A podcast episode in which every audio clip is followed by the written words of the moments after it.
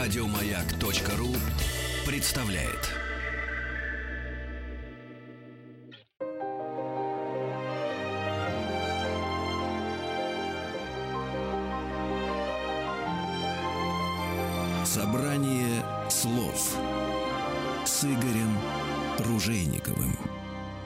Дорогие друзья, здравствуйте. Спасибо за то, что приемники настроены на частоты радиостанции «Маяк». Собрание слов в эфире. Меня зовут Игорь Ужеников. Я с большим удовольствием представляю нашу сегодняшнюю гостью, нашу гостью, нашего друга, я уверен, и вашего. Э, Ольга Журавлева, директор музея Василия Тропинина. Ольга, здравствуй. Здравствуй, Игорь. Я очень рада быть в этой студии. Мне так нравится здесь. Прям видно, что интеллигентные, интеллигентные люди приходят, потому что карандаши, ручки, целый стакан, такая прелесть. Вообще в студии не увидишь такого в родийной. У нас э, в эфирной студии есть, э, в другой студии есть большие толстые словари правильных ударений. Ага. И, то есть все заходят и сразу так, эх, так, так галстук поправляют. Ну, вообще-то, честно говоря, эти словари, они под микрофонами лежат, нам удобно так просто. Но мы, мы заглядываем иногда, заглядываем. Ну, я думаю, мы да. уже с тобой выучили довольно много страниц да. из этих словарей, поэтому будем говорить красиво. Нет, тем не менее, вот я, я о себе скажу, я время от времени ошибаюсь, непонятно. То есть ошибся и сразу стыдно, стыдно. Ну, с тобой такого не проходит. У всех это бывает. Ольга, если вдруг кто-то из наших радиослушателей, неважно, живущих в Москве или приезжающих э, в город, который принадлежит каждому из жителей нашей страны, не знает о музее Тропинина. Вот сколько ты раз будешь приходить, тебе придется каждый раз рассказывать. Давай вот мы вступление сделаем. Давай. Э, Московский музей. Замечательный э, столичный действительно музей, основанный 50 лет назад коллекционером Феликсом Вишневским. Это Щетининский переулок, дом 10, метро Полянка и абсолютное замоскворечье. Самая купеческая, купеческая Москва. Конечно. Такая. Масленниковы Петуховы владели этой усадьбой, этим домом, красивый дом с мезонином в 10 окон с двориком. История через два века, в общем-то, пришедшая к нам, это абсолютная машина времени с точки зрения того, что вы представите себе э, жизнь два века назад в Москве. Жизнь культурную абсолютно, потому что гостями Масленниковых Петуховых были, в частности, композитор Скрябин. И у нас есть инструмент, инструмент фортепиано, это музейный предмет, на котором играл Скрябин. Безусловно, не осталось никаких фотографий на этот счет. И даже отпечатков пальцев. И даже отпечатков пальцев великого Скрябина, но такова история, если бывал композитор в этом доме, то, вероятно, он играл, а инструмент один дошел до наших дней. Вот считается, что на, на этом фортепиано играл скрябин. Такая простая, но верная атрибутация. Ну, если хочешь, да, это немецкий инструмент с подсвечниками. Э, его довольно сложно уже настраивать, все сложнее и ну, сложнее. Полоктавы гуляет. Это не потому, что я музыкант с абсолютным слухом, а просто потому, что периодически у нас возникают музыкальные истории, к нам приходят, в частности, потомки Вишневских, которые живут буквально во дворе, э, в усадебном доме. И такова была воля их э, замечательного предка Феликса Евгеньевича Вишневского, что все поколения Вишневских будут жить вот в этом деревянном доме. То есть самый центр Москвы, Ордынка, от метро Полянка 5 минут, от метро Третьяковская 10-12 минут стоит большой деревянный дом. Историческая постройка абсолютно. Там живут э, два, теперь уже три поколения с детьми Вишневских, люди консерваторские, и доносятся до нас прелестные звуки музыки, они репетируют. Вот они... Можно догадаться, что и сто лет назад было примерно то же самое. Не знаю, ну, не могу тебе сказать. Так, ну да, да. Не могу тебе сказать. Мне очень нравится, что это происходит сегодня. Конечно. И мы подружились, конечно, с этой семьей, молодые, особенно музыканты, студенты консерватории, аспиранты. Они к нам приходят, они дают концерты, они приводят друзей. Отлично. И вот эта вот жизнь, она такая красивая, правильная, какая-то замоскворецкая. Все удивляются, что за уголок такой. Но была проблема, между прочим, год назад, когда я пришла работать в этот музей, э, была некая проблема с пониманием вообще миссии и задачи данной институции, потому что э, многие думали, что это дом-музей или квартира мемориальная, или что-то еще. Но это не дом-музей. Уже, уже так пыльно звучит. Да-да-да, но, но там мемориаль. никогда не жил ни Василий Андреевич Тропинин, ни Феликс Евгеньевич Вишневский. Так получилось, что действительно в советское время, в 1969 году, и вот сейчас 50 лет музея мы отмечаем, основание Целый музея. год отмечаем, между целый прочим. Год. Я целый год буду поздравлять. Да-да-да-да. И, э, понимаешь, ведь для советского времени совершенно, ну, недавнего, что мы там, ну, ровесники, конечно, да, этой истории. А, вот, некоторые родились в этом году, в 69-м, и когда был основан музей. Во всяком случае, мы с музеем оказались ровесниками. Вот такое совпадение интересное. А, представляешь, что в это советское время к советскому инженеру, в общем-то, но с э, традициями и способностями коллекционера, собирателя, знатока, переходит вот этот усадебный дом – то есть последние... Тут сложно поверить. Да, да, абсолютно, абсолютно. История не совсем в белых перчатках там, наверное, была сложена, но факт есть факт. Вишневскому потомки Масленниковых передали этот дом с условием, что будет основан музей. Вот Вишневский положил э, в основание музея 220 замечательных своих работ. А дальше уже коллекция прирастала, и сейчас у нас 500 живописных полотен и 3000 всего единиц э, хранения.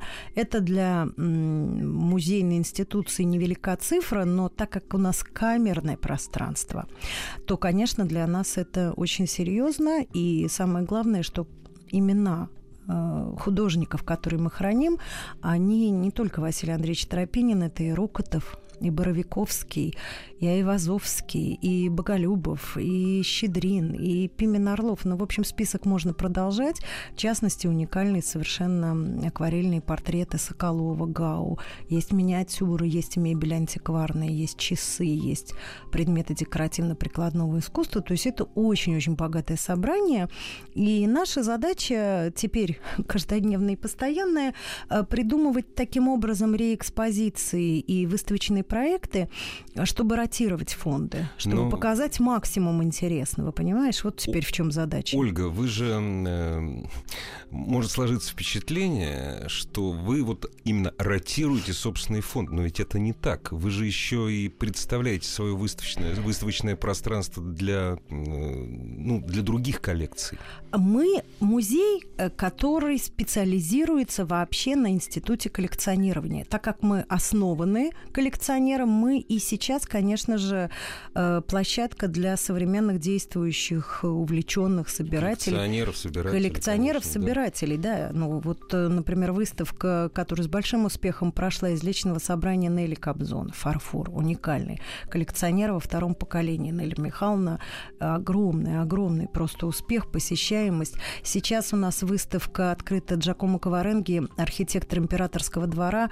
Ну, для нас это, безусловно, безусловное событие, очень знаковый подарок на юбилей, безусловный, от архитектора, художника, мецената, коллекционера Сергея Чобана, потому что э, Сергей привез из Берлина, из своего частного музея архитектурного рисунка 18, внимание, 18 графических листов, созданных самим э, архитектором и художником Коваренги. Безумная ценность. Ну, я говорю не о финансовой, а культурной ценности. Э, конечно, это событие. В России эти вещи экспонировались. Сергей Чобан предоставлял свою коллекцию и в Эрмитаже, и в Третьяковской галерее, но по-разному компоновались выставки, в частности, два пейзажа римских, э, созданные Кваренги, вообще впервые в Россию прибыли.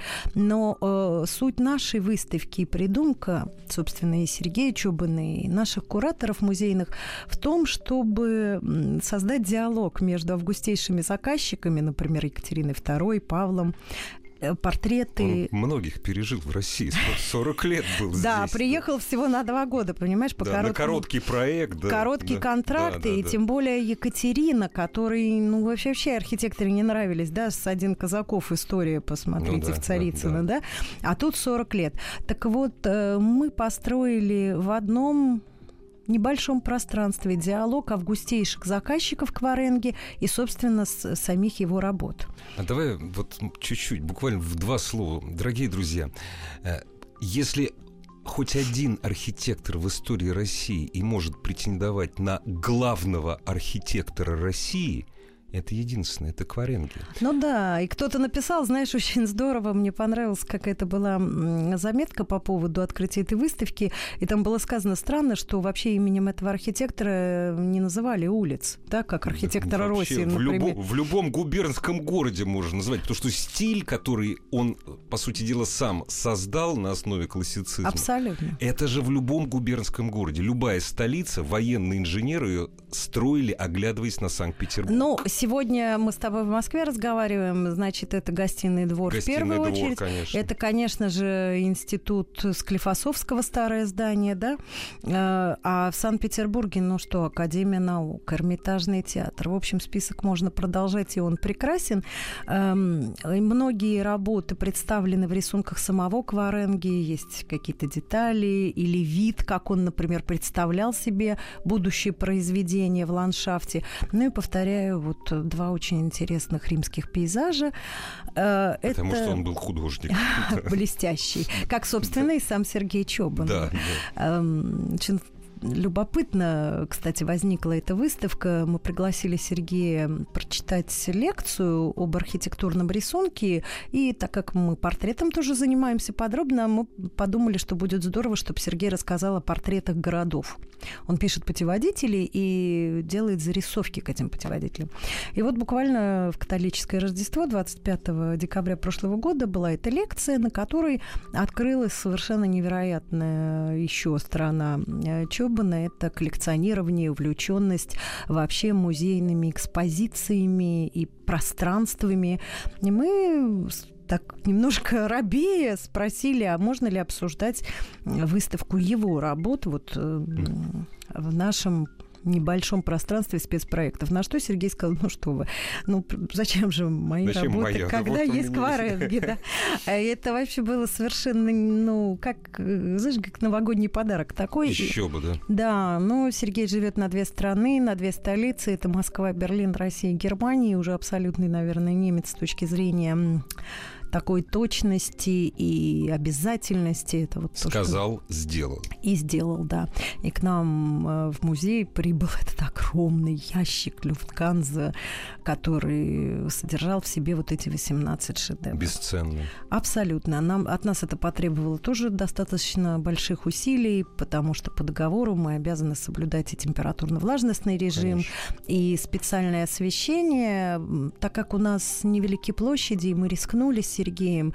И на одном из таких установочных совещаний приняли решение, что все-таки из двух смежных э, залов вот под спецпроекты один мы сделаем таким вступительным, где будет экспликация и, собственно, фильм у Кваренги, и туда мы интегрируем самые важные его объекты, таймлайн, все, чтобы, ну, как бы стены угу. освободить. А потом а посетитель потом, проходит во второй зал. Да, и там, собственно, возникает этот диалог между августейшими заказчиками и зодчим. Но ведь августейшие заказчики, представленные в том числе вот этим знаменитым погрудным портретом Екатерины Великой кисти Рокотова, великого, конечно же, э, это из собрания музея Тропинина. Это холст масла.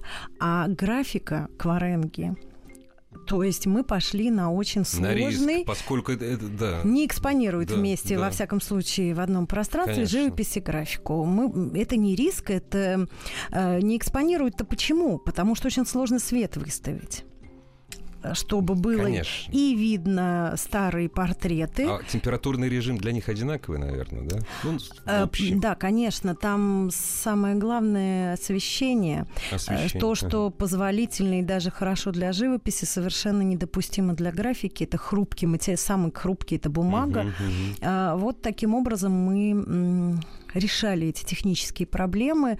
Э, дизайнерские, архитектурные задачи нам, конечно, помог решить сам Сергей и его бюро, за что я бесконечно благодарна. То есть куратором, по сути дела, ну, скажем так, помощником куратором выступал в том числе и он, или как? Нет, конечно, куратором абсолютно выступал Сергей Чумна, да. абсолютно. Его кураторский текст, его решение принципиальные, расположение, создание видеоряда, это все было это на он, стороне, да. да, его бюро. И с нами работала команда команда замечательных его молодых помощников, архитекторов. А с нашей стороны, мне кажется, было очень важное. Это придумка Наташи Володиной, нашей замечательной молодой сотрудницы, искусствоведа, которая и предложила выстроить этот диалог, собственно, заказчик в Зодчем. И с нашей стороны, безусловно, была вся подготовительная работа, застройка, выкрас стен. Ну, то есть мы так интересно, да, получается, что невелики пространства, но усилия творческие, технические, архитектурные, э, всякие разные финансовые... Усилия чудовищные. Нет, они не чудовищные, они просто, ну, к ну, любому... Объемные, конечно, Оно к любому да. пространству применимо. То конечно. есть, если мы хотим сегодняшний, э, сегодняшнему посетителю, зрителю дать красивые решение материала, ну, правда, красивое, потому что ведь э, сегодня приходят в наши залы и в другие залы музейные не только посмотреть программные произведения или новые, или современное искусство. Конечно же, приходят в атмосферу и в то, как, собственно, решены эти залы, как ну, устроены Не будем бояться этого слова. Приходят отдохнуть. Это самый хороший интеллектуальный отдых. Ну да, но музеи стали модными, да, и это да, тренд, да. и это здорово, и нам это всем очень нравится. И мы, кстати, этот тренд с удовольствием поддерживаем, потому потому что, ну, так пусть музеи будут модными, пусть книги будут модными, понимаешь, хорошая музыка классическая, пусть дикое количество просмотров конкурса Чайковского будет в интернете, ну, так, в общем Пусть модными будут красивые люди. Абсолютно, да, абсолютно. Вот. Так что вот э, подобного рода жизнь происходит в музее Тропинина, и выставка, посвященная Кваренге до 19 августа у нас, можно прийти. Э, самые прохладные это два зала оказались.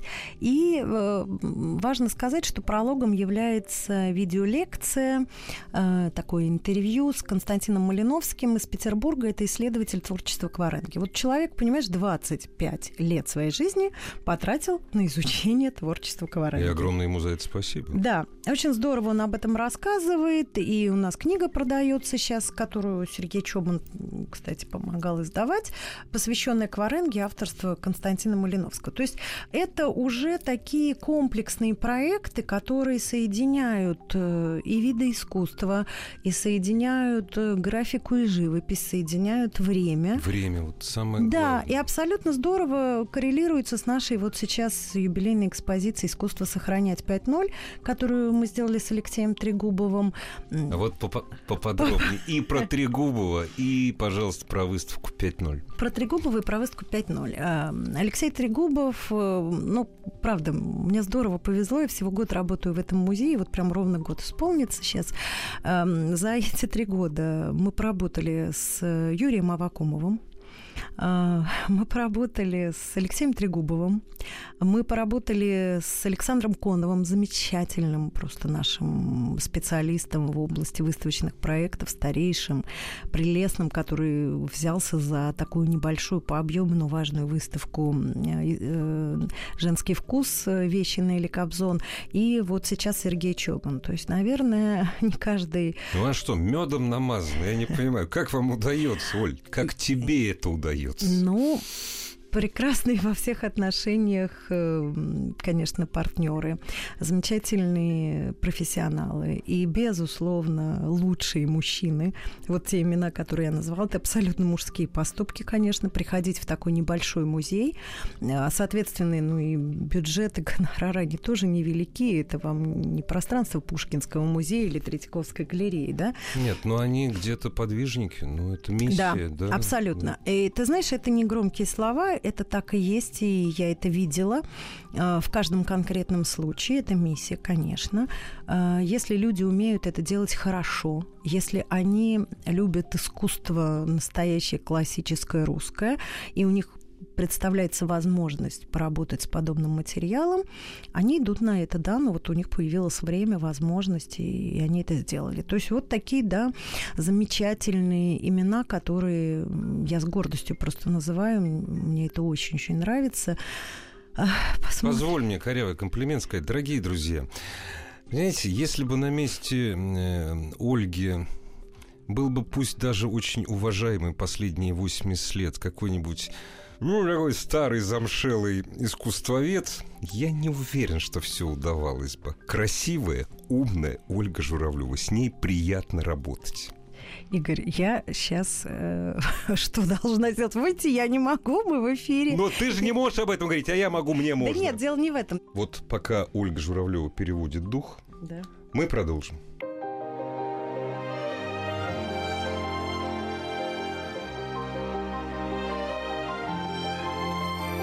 Собрание слов с Игорем Ружейниковым. Дорогие друзья, Ольга Журавлева, директор Московского музея Василия Тропина, сегодня у нас в гостях. А, я говорил корявый, но совершенно искренний комплимент, но это было 7 минут назад. О выставке 5.0. Искусство сохранять. Э, искусство сохранять 5.0. Э, Это выставка, которую, Игорь, тебе предстоит увидеть. Я просто настаиваю на том, чтобы ты пришел. Э, просто потому, что очень интересные вещи экспонируются из запасников музея. Представлено лучшее из нашей коллекции портреты кисти Тропинина и, собственно, автопортрет и кружевница, которая, правда, ненадолго покинула наш музей и отправилась в Нижний Новгород на выставку Тропинина Тропинин контексты, которые мы открыли совместно с, с Нижегородским художественным музеем. Это девушка с горшком роз, это портрет Голицына и так далее. Список этот красивый, прекрасный можно продолжать. Но музей называется «Музей Василия Андреевича Тропинина и московских художников его времени». А это и Рокотов, и Боровиковский, и Боголюбов, и Щедрин, и Пимен Орлов, и э, тоже еще ряд прекрасных произведений искусства. И пейзаж кисти Айвазовского, и Поленов у нас есть, Иерусалимский дворик, ну и графика, конечно. Замечательная графика, гордость музея и акварельный портрет. Это все экспонируется таким образом, чтобы дать посетителю ощущение, что он попал в фонды – Искусство сохранять, а это значит, мы показали, как хранятся вещи. Ну, соответственно, живопись на специальных сетках, и мы их построили с Алексеем Трегубовым, да, в двух залах, за что получили и аплодисменты, и буквально там тухлые помидоры. Это почему? Должно быть красиво, что ли? Сеток не должно быть? Просто потому, что ну, Кто-то подумал, что вот ну, это некрасиво. Должно, наверное, на тросах все крепиться, ну, стоять ну, обязательно, какие-то предметы мебели не обязательные, а, наверное, шкафчики с фарфором, все, что есть э, в доме, надо угу. показать сразу. А вот такая э, рафинированная, вычищенная история, которая лучшим образом представляет вещи, и главное, ты реверсы картин можешь посмотреть. Это понимаешь? очень интересно. Ну, конечно. конечно. Например, девушка с горшком роз, там же трофейная история, надписи, Баден-Баден, Лондон, Кунстхале, это все видно, понимаешь? Вау. Ты все это можешь вот буквально сфотографировать. Я с детства мечтал посмотреть, что у известных полотен сзади. Ну, вот такая у тебя сейчас возможность, возможность абсолютно есть. есть, да. И два зала мы отвели живописи, не только Тропинина, но и тех художников, о которых я уже говорила. Ну, там две вещи Рокотова прекрасные, Голицыны, Воронцов, э, который является крестным отцом Александра нашего Сергеевича Пушкина. Ух ты. Ага, храни меня мой талисман талисман. Это... Как оно? Не буду все рассказывать, приходите, да, смотрите. Да, да, Храни меня мой талисман. Это вот как раз связано с портретом угу. Воронцова кисти Рокотова. И есть у нас зал, посвященный главному хранителю, а, где расположены личные дела вещей, которых не существует в реальности, но это придумала наш куратор, искусствовед Алина Махотина, и она а, в такие специальные папки сложила данные абсолютно достоверные о тех или иных знаковых произведениях искусства из нашего музея, в частности, про кружевницу, и про автопортрет, и портрет Голицына, и так далее, и так далее. И э, там экспонируется и акварельный портрет частичный, миниатюры, и бисер, разные вещи представлены. И последний зал, он абсолютно весь отдан графике, самый стильный, самый вообще любимый наш э, с Лешей Трегубовым, потому что, ну, это невероятная красота, графический стол, который специально был построен и с подсветкой, чтобы лучшим образом можно было рассматривать вещи. Выдвижные ящики есть, в которых э, расположены были рисунки Тропинина, его наброски. Но э, музей – дело живое, и искусство сохранять э, в том и искусство, что нужно помимо творчества еще соблюдать все нормы. А, а это значит, что графика, акварель, они не могут быть представлены публике больше трех месяцев. их нужно убирать, они должны отдыхать Порт, в фондах. Портится. Да-да, это самый хрупкий материал. Самый хрупкий материал все, что на бумаге. Поэтому предстоит реэкспозиция в этом зале, и мы сочли невелики наши площади, повторяю, мы сочли э, интересным сделать выставку акварельного портрета. Это просто гордость нашего музея. В собрании оказалось э, много вещей, созданных Соколовым, Гау и Брюловы, два брата, Карла и Александр. Но у нас Александра вещи. К счастью, с нами очень дружит э, коллекционер и собиратель Сергей Подстаницкий. И в коллекции Сергея и его жены Татьяны э, тоже довольно здорово представлены акварельные портреты. Вот Сергей нам это то, чего мы, э, то, что мы никогда не видели. Потому что когда мы говорим, когда мы слышим эти имена, разумеется, мы представляем живописные работы прежде всего. А этого, ну, мы, ну, я говорю о, ши, о широкой публике. Ну, э, я тебе скажу, что вот когда Сергей принес нам один из угу. портретов, выполненных Карлом Брюловым, и там подпись, он подписной портрет угу, Карл угу. Брюлов, и вот держишь эту вещь и смотришь, ну, а это не, нельзя ничего перепутать. Даже, даже не дрожь, да? Ну, Но это видно, что это брелов, све- да? Свечение. Свечение. Определенная да, свет... да, вот да, энергия, да, как да, при да. хорошей ага музыки, при хорошем тексте, но вот при всем э, творчески неординарном и выделяющемся, конечно же, другие вот такие ощущения появляются. Поэтому у нас будет очень э, интересная выставка. Она открылась совсем недавно, 28 июня, и э, ее можно будет... Ну, три месяца. Три месяца. Ну, да. Как мы и говорили, да, да, да. все, что касается бумаги, все, конечно, К сожалению. не ну, может больше экспонироваться. Да. Как есть. Вещи очень-очень интересные. Вот, например, пример. Пара портретов графа Ностица. Он ведь... Я не э, буду согласно кивать головой. Знаешь, Из... вот это, я не знаю, кто это. Выдающийся Скажи, военный деятель. Первый пропагандист э, фотоискусства О, в России. Как. Но, например, есть одна акварель, э, созданная Нечаевым, там абсолютно юный воспитанник, да, Пажеского корпуса. А дальше работа Гао, тут уже офицер лейб-гвардии конного полка. То есть, понимаешь, как интересно получилось у, у подстаницких в коллекции э, два таких э, произведения портретного искусства. То есть про это здорово и интересно можно рассказывать. Это в динамике, это разные мастера, но один человек, у которого вообще и, и судьба достойна отдельного разговора и новых каких-то историй, да. Ну и тоже Голицыны, Куракины, Талызины, Урусовы, это имена тех, в чьих руках находились в то или иное время э, эти вещи. Все-таки коллекционеры, собиратели, они ведь охотятся за прекрасным. Конечно. Вот. Но, э, повторяю, братья Карла Александр Брюлов, Владимир Гау, Петр Соколов – это это абсолютные шедевры, и мы очень рады, что сможем это в такой плотности, в такой шпалерной буквально развеске и выкладке в графический стол, и в наши специальные такие витрины выдвижные, мы сможем это все экспонировать. А скажи, пожалуйста, Ольга, а удается или не удается э, выставка три месяца? Это, ну, это, это среднее, наверное, среднее время э, экспонирования. Удается или нет издать альбом или еще что-то? Вот э, такая любопытная тоже беседа у меня была прямо сейчас, вот перед тем, как угу. я к вам приехала. Георгий Купала, издатель, который занимается музеями, искусством.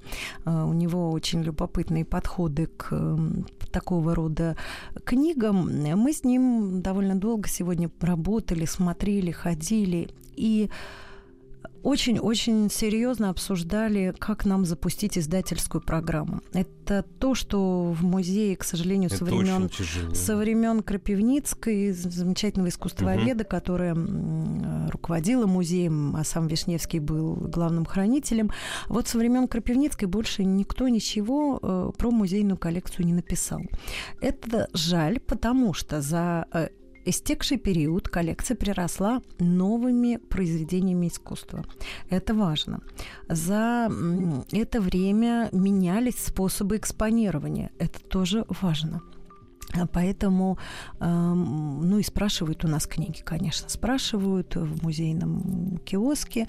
Мы очень серьезно поставили такую себе задачу на новый творческий сезон э, запустить издательскую программу. Ну, Есть о чем говорить просто. Держим этих... кулаки за это и за нормальное финансирование, потому что уж куда тратить деньги, это я обращаюсь правительству Москвы. Как, ну, не на, как не на это? Ну вот, ну действительно. Ну, знаешь, э, нам грех жаловаться, во всяком случае, московским культурным институциям. Не надо. Нет, но действительно грех жаловаться, потому что есть уже определенный стандарт качества. Да, конечно. Это и диалог с посетителями, это и доступная среда, это возможность действительно создавать новые выставки и возить выставки это в регионы. очень важно. Да. да. А, вот мы стартовали с таким пилотным проектом для себя тоже новым. Это Нижний Новгород. Два там самых больших э, выставочных зала нам было отдано. И это совместная выставка, но большая часть вещей была из нашего музея. 38 мы привезли. В частности, кружевницу, которая увидела свою сестру. Нижегородскую. Да. Туда же мы отвезли и тактильный вариант кружевницы для слабовидящих слепых людей с этикеткой по Брайлю. А, и знаешь, вот есть регионы и города. Я, например, встречалась с прекрасной коллегой своей из Воронежа, из музея имени Крамского, а, Ольга Александровна, она мне говорит, ну вот мы с этим очень подробно работаем, вот у нас этим никого нельзя удивить, и у нас практически там большая часть объектов таких знаковых, они уже для слабовидящих угу. созданы.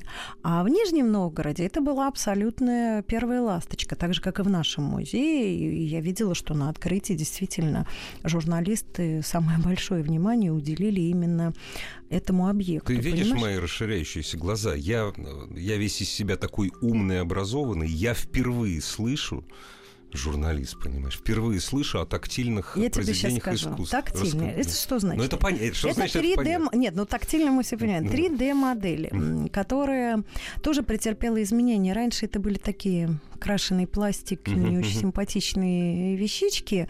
А сейчас это здорово делается на специальном оборудовании.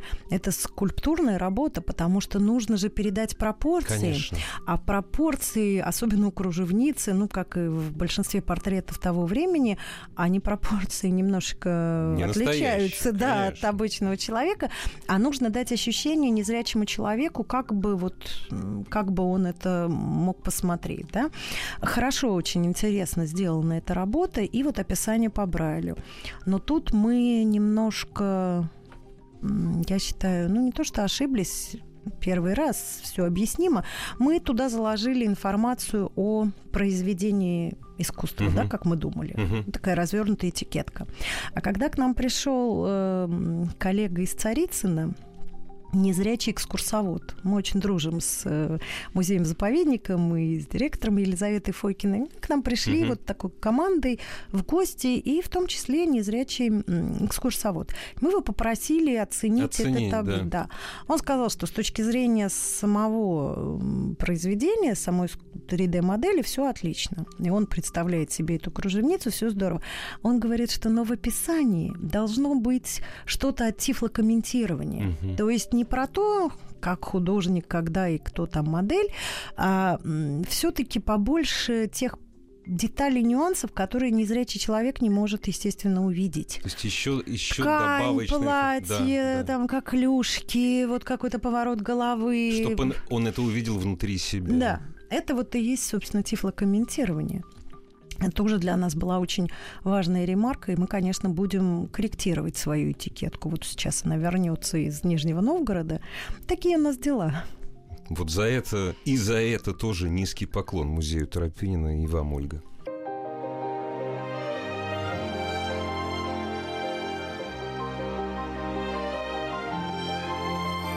Собрание слов с Игорем Ружейниковым.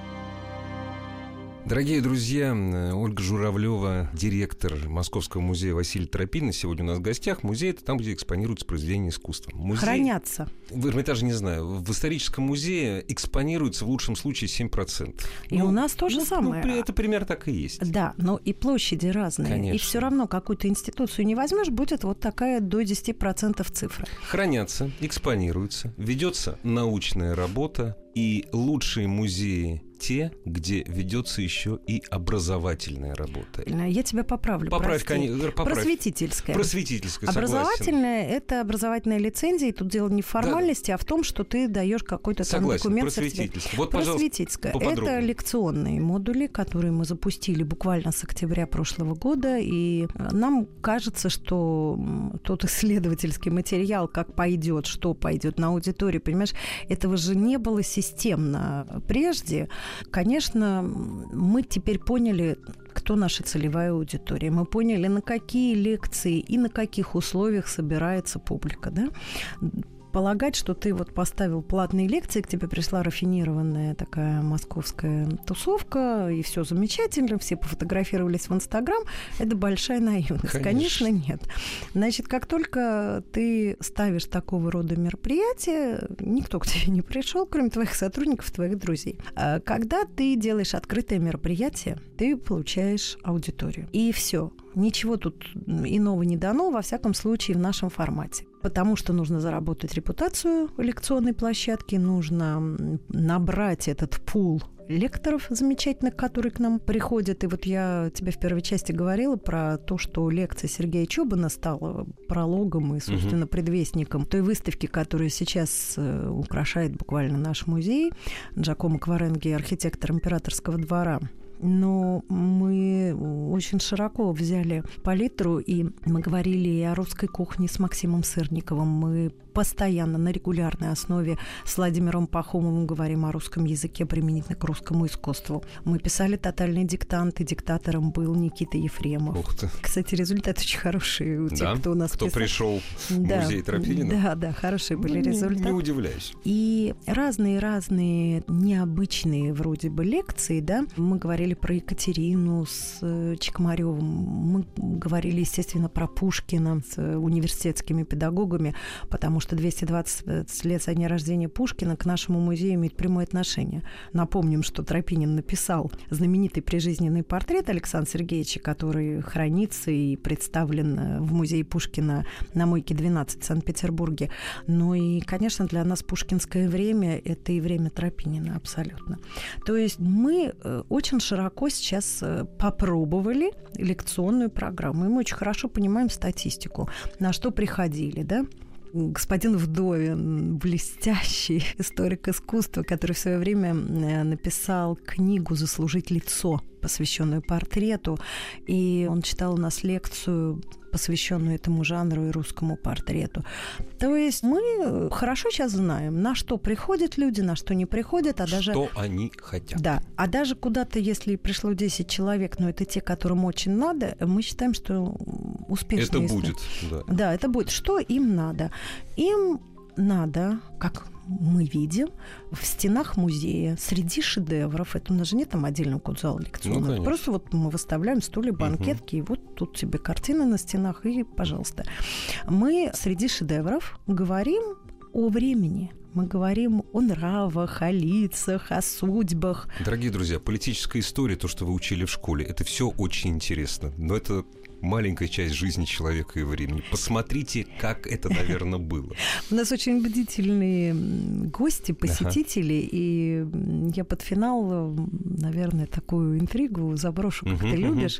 А, пришла дама, пожилая, и говорит, а в каком году родился Тропинин? Я говорю, в 1776-м так уверенно. Ну да. ну да, вот ты говоришь, она говорит, правильно. А тут что написано? И показывает мне на этикетку, там написано 1780 Откуда что? Она говорит, ну вообще, вы понимаете, как это вообще возможно? Я говорю, ну Тропинин же крепостной, никто не знает точно, когда он родился, и даже на Ваганьково, вот две даты и все такое прочее. Я начала ей рассказывать историю вопроса. Она мне говорит, ну вы с ума что ли сошли? Вы откройте телефон-то, у вас он телефон какой большой. Когда родился Тропинин? Ну, ты открываешь uh-huh, любой uh-huh, запрос, там 1776 uh-huh. год. А дело вот в чем. Когда мы учились там с тобой в школе, в институте и так далее, я не могу похвастаться, что я прям помню дату рождения Тропинина. Совсем нет. Но я очень хорошо помню, что из истории искусства в университете, что в 47 лет от роду Василий Тропинин освободился от крепостного да. рабства. Да. Правда же? Да. А вот у нас получается, что в 43 года. Почему? Потому что Наталья Крапивницкая, которая, э, как известно, ну, просто создала, конечно, этот музей с э, Вишневским, атрибутировала очень многие вещи и подробно занималась жизнью художника, она разыскала в документах, в справках э, полицейского участка Якиманки свидетельство одного из сотрудников полицейских, что Тропинин скончался 77 лет от роду. Она от этого года отняла 77 лет, получилось 1780 год. И таким образом эта история э, была принята даже Третьяковской галереей и так далее, и так далее. Но мы понимаем, с точки зрения истории вообще, и даже не говорим там истории скот, просто с точки зрения истории, если какая-то дата вторая, найденная, не подтверждена вот документально, то она пишется либо со знаком вопроса, либо в скобочках. Ждем кодификации. Вот именно. Ну вот есть марка, мы нашли марку 2001 года Тропинина. Там написано 1776 год, в скобочках 80-й. Я думаю, что мы перепишем свои этикетки. Это к вопросу о том, что история искусства, история жизни нашей, просто история — это не пыль, это очень интересно, и это здесь и сейчас. Абсолютно. Добро пожаловать в музей Тропин. Ольга, спасибо большое. Сил и мужества. Спасибо огромное, Игорь. Спасибо.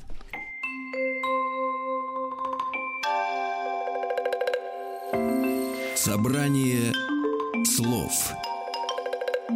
с Игорем Ружейниковым. Еще больше подкастов на радиомаяк.ру